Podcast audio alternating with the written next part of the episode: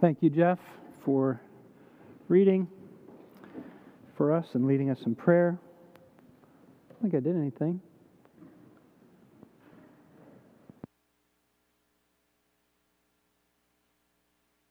Well, that's not better. What did I do? My light is green. Huh? Nothing's coming through. What? Nothing's coming through. Okay, let me see here. If I stick this one in, should I try that first?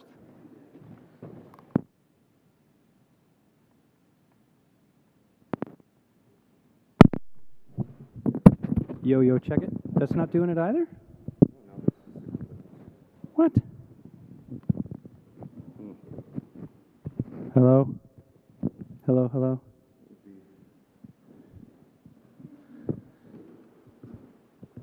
Okay, try this one. Does this work? Does this one work? This one work? Oh, they're muted. Who was that, Mark? Yeah. Mark, yeah. Okay, this one works. You want me to... The hands up, maybe. It's probably easier. I don't know. Can I do that?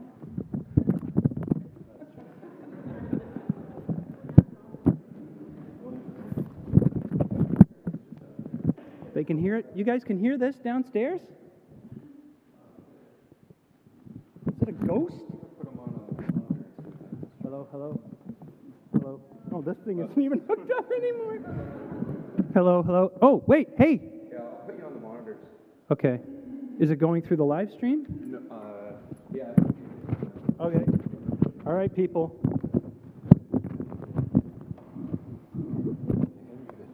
I hope I'm good. We'll see. All right.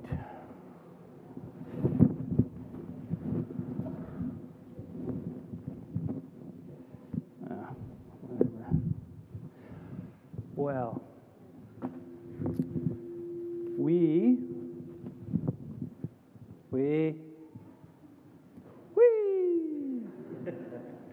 good? All right.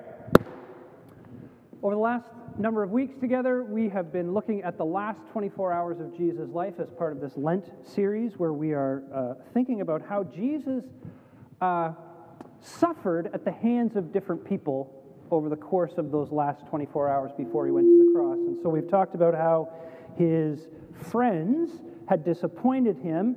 We talked about how his one of his inner circle, one of the disciples, had betrayed him. We talked about how he was rejected by the religious leaders in Jerusalem, the people who should have known better than anybody else that Jesus truly was the man he said he was.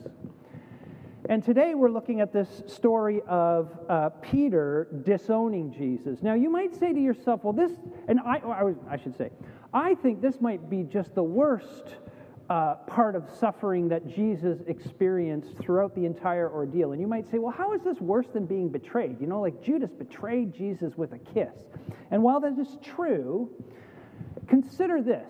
Jesus knew that Judas was going to betray him.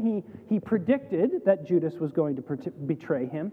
And he also knew that Judas wasn't really one of his disciples. Even though he was part of the 12, he wasn't really one of the true believers. And we know this because John, in his letter, in 1 John, he describes those who went out from us because they were not of us in the first place.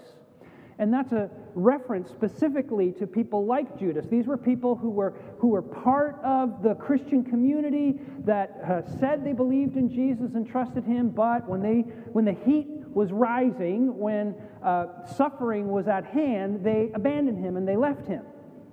And they stayed distant from him. This is different because Peter is different. Peter is one of the inner circle. You know that Jesus had the 12, right? But then he also had the 3, Peter, James, and John. These were the inner circle, his brothers who he knew most intimately. And Peter was one of those guys, and he was a true believer. He was the one who, when Jesus asked the disciples, you know, who do the people say that I am? And they gave a bunch of answers, and they said, well, who do you guys say I am? And Peter said, you are the Christ, the Son of the living God. He recognized Jesus as the Messiah. He's the one who, when we studied the garden, he's the one who brought a sword along, and he actually pulled that thing out, and he tried to defend Jesus. He showed real courage, even if it was sort of stupid courage. It was still real courage in that moment. And so Peter's the real deal. He's the guy who knows Jesus, who loves Jesus, who's tight with Jesus, and then he denies Jesus. And that's the deepest cut of all, It's not a stab in the back like Judas. This is a full frontal, direct, brazen disavowal of his close friend. I don't know the man, he says. Like, he repudiates his relationship. 3 years wiped out. It's all gone. Like it never happened. You ever had that? I can't recall a specific movie. I was racking my brain to try to recall a specific movie. But there is a theme in movies or in TV shows, where kids, they're good friends, right, in grade school, but then they go to high school. And somebody has decided that they're going to reinvent themselves and become a different kind of guy or gal or something. They want to be in with the cool gang. And, they used to play Space Invaders in their bedroom with their best buddy. And afterwards, they go to high school and they're trying to be all cool. And their best buddy shows up with his nerdy Space Invaders sweatshirt on. And he's walking down the hall and he says, "Hey, Johnny, how's it going?" And Johnny's like, I don't know that guy. And he takes off and walks away with the cool kids with the wearing the letters, the athletic letter or whatever. That's just a small illustration of what's going on here. Like, Peter just says, I don't know this guy. I want nothing to do with this guy. Here's what we're going to do. We're going to look at 3 pictures, okay?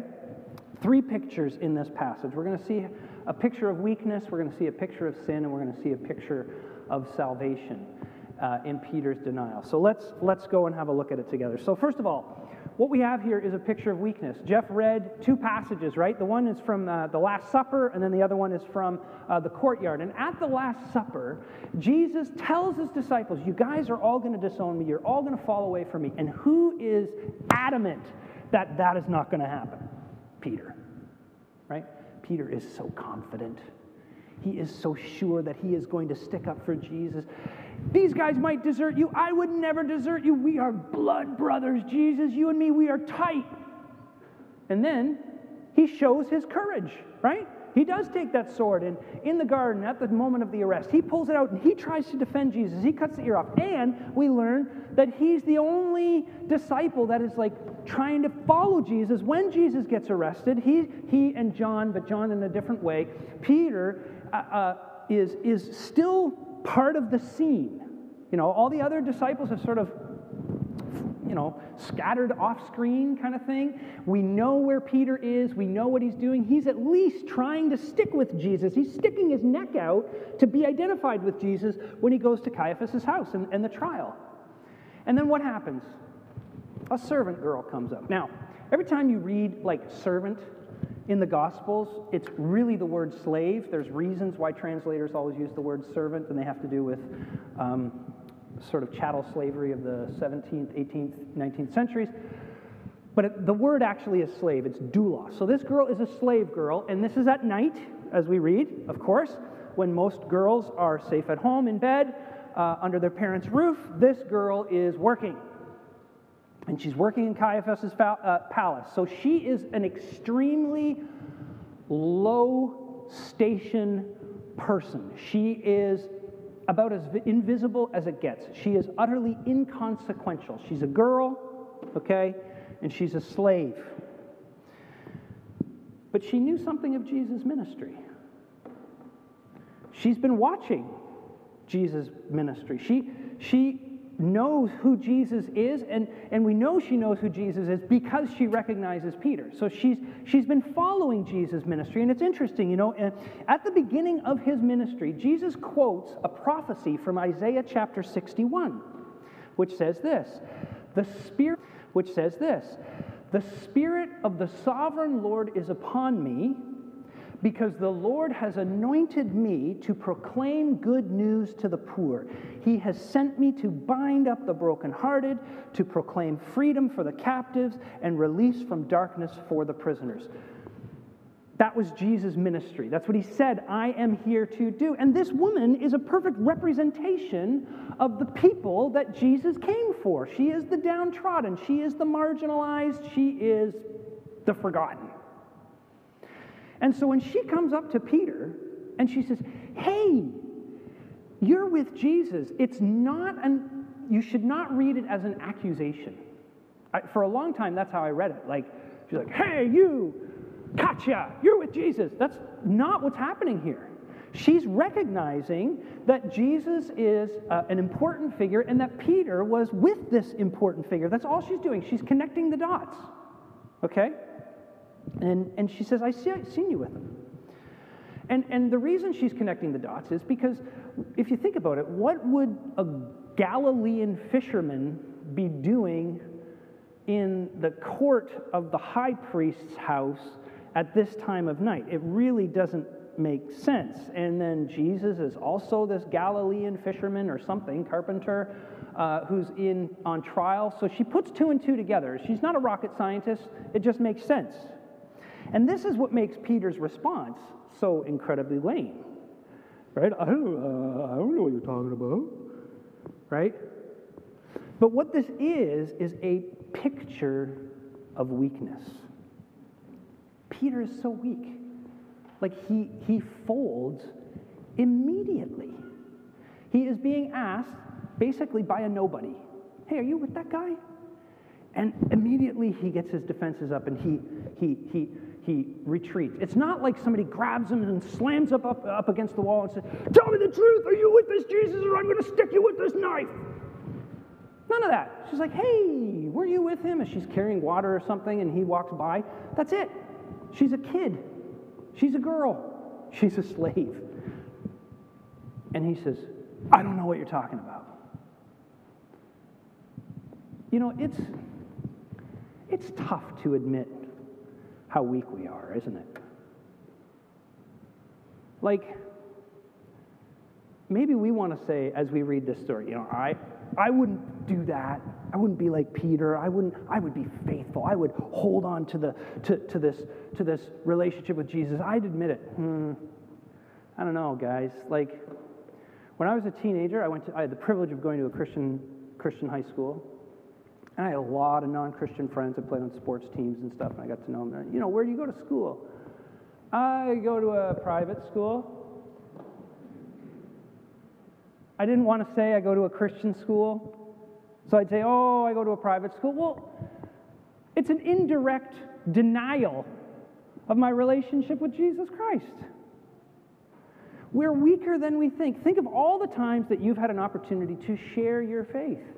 Like, you know how you're always looking for an open door. "Lord, open a door for me to share my faith." And then he opens the barn door.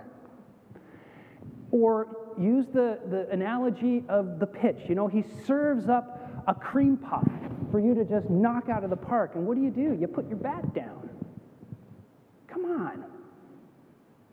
It's easy for us to say, well, we wouldn't be like Peter. But the reality is we're probably like Peter more often than we want to admit.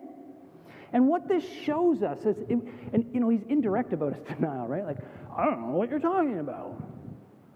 Same with me. Like, what kind of school? Where do you go to school? I go to a private school. It is a private school, technically. But it's an indirect denial. Now, this shows us we are weaker than we think. Do you think that Peter thought he was capable of this? There he was in the upper room. He was so confident. He was so certain. He was strapping. He was ready to go to the wall for Jesus. That's how he felt in that moment. And then it all comes crumbling down when a child asks him a very, very simple question. He's shocked by how weak he is, like we all are. All of us are given to the temptation to deny our relationship with Jesus Christ. This is a picture of weakness. And it's not just a picture of weakness, it's a picture, actually, of sin. Because why is Peter so weak? He's so weak because he's sinful. When do you think Peter's trouble started? Like, when do you think he was, like, falling into, you know, into a pattern that could lead to him actually denying Jesus in that moment and disavowing his relationship with him? Well, it started long before he was in that courtyard. That's why we read that passage of the upper room where Peter was certain that he was going to go to the wall for Jesus, because in that moment we see that he was oh so overconfident. Think about this. The Son of God is sitting with you at a meal, and he looks you in the eye and he says to you, listen, things are going to get really rough in the next little while, and you're going to be scared out of your mind, and you're going to bail. You're going to run. You're not going to stick up for me. And you say, no, no, no, no, no, no, no. And the Son of God says, listen, I get that you think that you're going to be able to handle this, but you're not. And I just want to prepare you for this, that this is coming. And you still say no. No, no, no, no, no. That's not going to happen. What this demonstrates here is that Peter was a foolish man. He was not aware of himself. He had very little self-awareness. And so when he discovers how weak he really is, when he realizes just how easily he can fold like a house of cards, it's traumatic to him. And that happens to all of us. You have a picture of yourself. We all do. We have a picture of ourselves. We have an image of ourselves that we project to the world. We have an assessment of our own character. And then when something happens to question the strength of that character, we become traumatized by the discovery. Peter didn't think he was capable of this, and yet there he was. It's a lack of humility, you see. See, a lack of humility, according to Romans chapter 12, a lack of humility, which we call pride, is basically a failure to have a proper assessment of your character. And the proper assessment of all our characters is this: we are weaker than we think. We are all prone to this kind of failure. We are all somewhat overconfident. And you think to yourself, oh, I know I'm not overconfident. But every time you hear a story of someone falling into a sinful pattern and you think to yourself, even if it's just for a moment, you think to yourself, that wouldn't happen to me. I couldn't do that. Listen, over the last number of months, maybe a couple years, maybe a lot of years actually, there have been some pretty high-profile pastors falling from grace, moral failure on a very large scale, public, causing a lot of pain and heartache in their communities. And you know, when I would first hear those stories, I would think to myself, how does that happen? I just don't get, like, what's wrong with these people? The more I thought about it, the more the gospel worked on me, the more I was like, you know, that's the wrong response. I can still respond with, I don't understand why this keeps happening, but I better not ever respond with the idea like, this could never happen to me. We are all living under the grace of God. We all live by the mantra, but for the grace of God go I. And every time you and I think to ourselves, well, whatever happened to that person, that could never happen to me, we're betraying that we don't really know ourselves as well as we think we do. So he starts with overconfidence, and he continues with negligence, because in the garden, Jesus says specifically to Peter, Peter, watch and pray that you don't fall into temptation. Now, this is the same guy who just hours or minutes earlier was sitting at a table with Peter and saying, Peter, you're going to deny me. And Peter saying, no, I'm not going to deny you. Yeah, you are going to deny me. And Peter saying, no, I'm not going to deny you. Now the same guy comes to you in the garden and he says, looks you in the eye and he says to you, watch and pray that you don't fall into temptation. What do you think he's talking about? You're going to deny me. So you better watch and pray to be strengthened from this temptation. In Luke, Jesus has even more to say to Peter, and he says to him, Peter, listen, Satan has asked to sift you like wheat. And therefore you better watch and pray. Why? Because he's saying Satan has asked to tear you apart and see if you'll be blown away. And you would think that Peter's finally getting it and finally listening, but no. He doesn't. And so he denies. And it starts small. We see in a progression in these denials, and it starts kind of small. First of all, he says to the girl, I don't know what you're talking about. And that's not a big denial, right? That's an indirect kind of denial. And on one level, you could say, well, let's cut him a bit of slack. That could happen to anybody once. You're not ready for it. And somebody asks you a question, you kind of stumble and mumble, and you just sort of respond, and maybe you lie, like Peter did. That can happen, right? But it just got easier for Peter. And the second time and the third time, it gets easier. He gets asked again, and things get worse because it becomes more direct. And he says when this other girl comes up to him in verse 72, where it says, what does it say? This fellow was with Jesus of Nazareth. It says he denied it again with an oath. I don't know the man. With an oath. It's like he said, with God as my witness, I don't know who this man is. So he becomes bold, and he becomes adamant, and it's getting easier for him to sin. And this is the thing about sin. Every time you do a sin, it becomes easier to do that sin again. So let me just give you, this is a bit of a side gig. You don't have to pay for this. If you're thinking about a sinful behavior that you've never tried before, and this you'll see this play out in people who have addiction problems. They'll tell you, this is totally how it works. The first time you're enticed, it could be hard to tempt you into that sin. But if you give in, it gets easier every other time you're tempted into that sin. This is how sin works on us and how it works in us. And anybody with any number of years under their belt can attest to that fact. The first time I did it, I was shocked that I did it. But then it got a little easier. And then it got a little easier.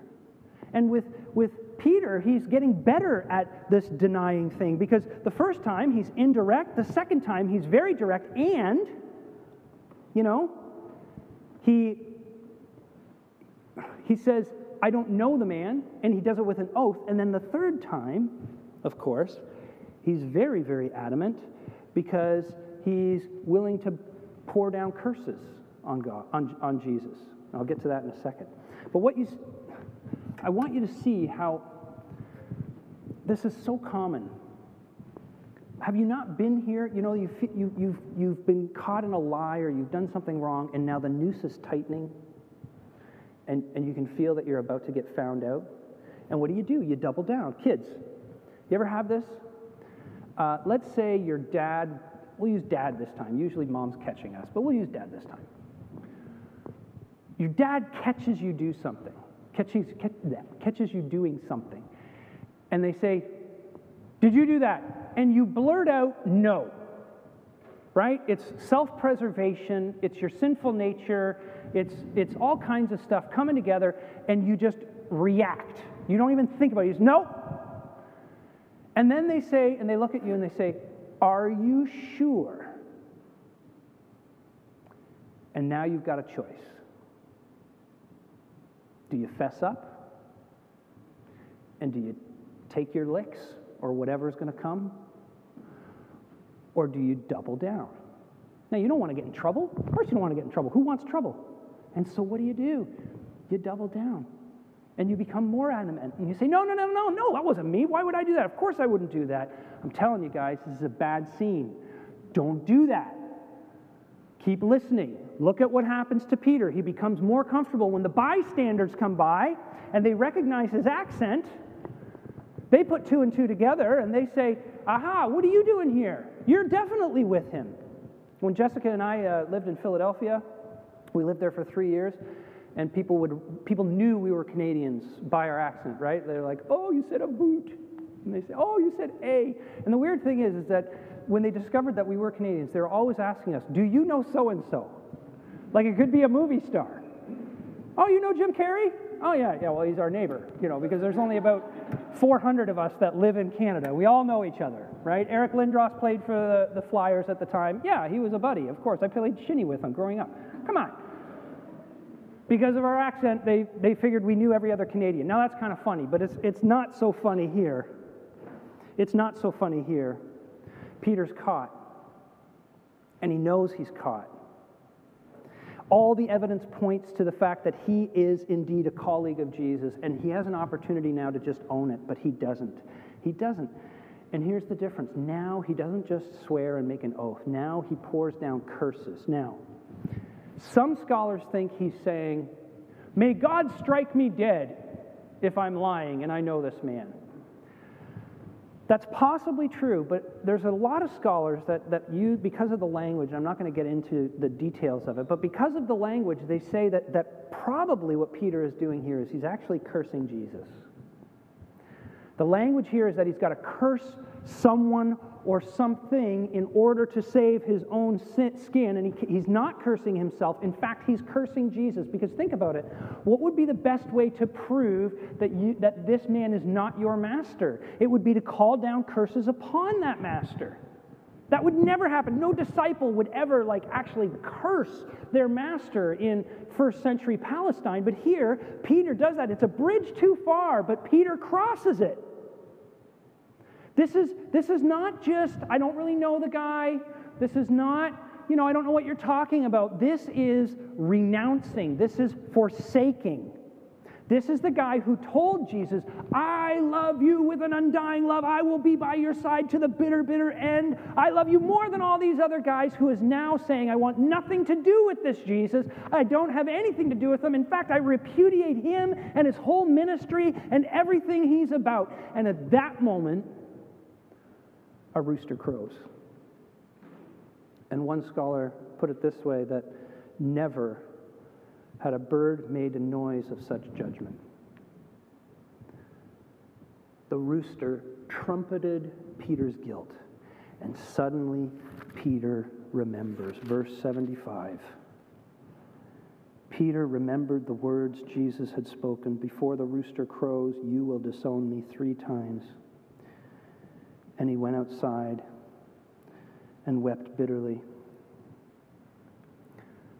Now this scene, it looks really bleak, right? It's heart-wrenching. Do you feel for Peter? Like, to have fallen so far, to have failed so spectacularly, you feel for him, right? But you know what? This is actually the beginning of a picture of salvation. This man, in his agony, is beginning the process of being saved. Peter wept bitterly, and we might think, well, this is a bad thing that Peter wept bitterly, because he's in such anguish. Like, understand, weeping bitterly is not just crying hard. He's not just like sobbing. That's not what it is. It is, the bitterness is from disappointment. He is ashamed of himself. It is a shameful weeping. He feels terrible about himself. He says, I suck. I'm awful. I'm the worst.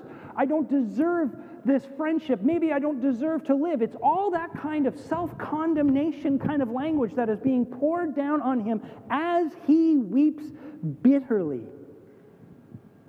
He's experienced these events that have shown that he is a coward, not brave, that he is weak.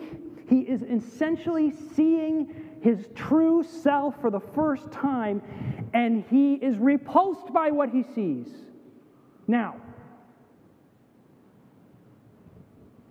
us modern people, our reaction to what I just said is probably, well, that's bad. Self-condemnation is bad. you know, telling yourself that you suck and that you're no good and that you're a failure and all that kind of stuff, that's going to lead to some serious low self-esteem. That's not good for Peter, but you know what? That's not bad if it's done right. Peter is doing it right because he's doing it in a way of repentance. You see, he wept at what he saw. He was undone by his sin. He was sorry for his sin. You know what the difference between Peter and Judas is? Peter wept. Judas had self-hatred. Judas had condemnation pour down on himself for what he had done. But you know what he did with that? He didn't repent. He let the weight of it literally kill him. And he took his own life because he had nowhere to go with it. But Peter wept. He faced the truth, and he repented of his sin, and he's beginning to find freedom in it. Remember last time I said, we want to think we're strong. We want to think we're capable. We want to think we're stable. We want to think we've got our act together, and we want other people to think we've got our act together. And then something happens, and our life unravels. And it shows us that we're not nearly as stable, we're not nearly as strong, we're not nearly as capable as we would like to think we are, and we want others to think we are. And that's going to happen to every single one of us in this room. It will happen when you're young, or it'll happen when you're old. It'll happen multiple times because we're really, really slow learners. It's going to happen. The question is, if we're going to face this reality about ourselves, what do you do with it? How do you not get buried under a mountain of shame and self-hatred that leads you to absolute despair? You've got to do what Peter did. You've got to plunge it into the grace of God. Because when you do that, he works his, dare I say, magic, and he turns that into gold. Peter becomes a self-aware man. He becomes a humble man. He becomes a compassionate man. He becomes a bold man. You look at him in Acts chapter 2, and he preaches this sermon calling on the leaders of Jerusalem and all the people who will listen to them and indicting them for putting to death their Savior. And he's afraid of no one. Why, how did he become this lion? He became this lion through the grace of God. It happened to Peter. Jesus put Peter in a position to see his sin, to see that he is more wicked and weak than he was ever willing to admit. But that wasn't the end of the story, you see. Because it says here that Peter remembered the words Jesus had spoken. Now, it's not cheating, but I tend to not want to go outside of the passage I'm preaching on to get details for a story, but I'm going to do it this time because I did it already once. Remember when I said Luke records that Jesus said to Peter, Satan wants to sift you? But then he says to Peter, Satan wants to sift you all as wheat. But I have prayed for you, Simon, so he's speaking directly to Peter, that your faith may not fail. And then what does he say? And when you have turned back, strengthen your brothers. I'm going to restore you, Peter. So this is before it all goes down. Jesus says, you're going to deny me, Peter. And Peter says, no, I'm going to be awesome. I promise you. I'm there for you, Jesus. Peter, you really are going to blow it big time. It's going to be awful. And Peter says, no, I'm going to be awesome. I promise. I'm the guy for you, Jesus. We're in this together. Remember, blood brothers and all that stuff. And then Peter completely blows it. And God put, and Jesus knew he was going to blow it, that in his most needy hour, in his moment of most dire distress, Peter was going to fail terribly, but Jesus had already promised Peter, I'm going to restore you. And your job is going to be to strengthen your brothers. And Peter remembered that in that moment. What I'm trying to say is that in that moment of his greatest failure, Peter recognized Jesus' glorious grace. He knew he was going to fail. He saw it coming. He told him it was going to come, and he did it. And Jesus, not for a second, not for a moment did Jesus think, well, I am done with this turkey, and kick him to the curb. No, Jesus had his arms open, face bloodied and beaten and bruised and swollen, and he looks at his failed friend and he says, I am still here. Because there is nothing you can do. There is nothing you can do, Peter. Nothing you can do to erode my commitment to you.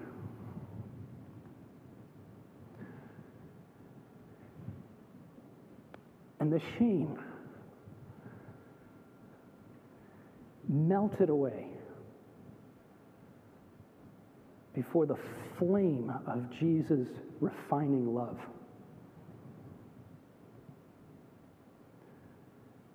Peter says, or Paul says, my grace is sufficient for you, for my power is made perfect in weakness.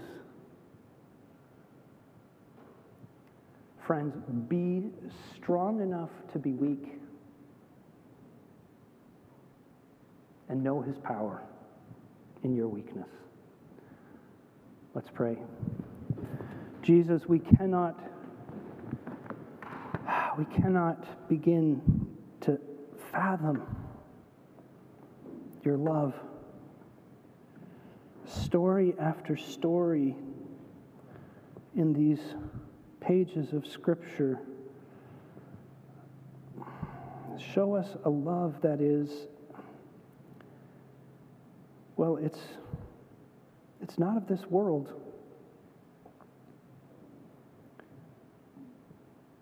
Teach us, Lord, to give ourselves to the one who is love, our Savior Jesus. Teach us, Lord, to be willing to admit that we are weaker than we ever thought, but we are more cherished than we could ever hope. In Jesus' name we pray. Amen.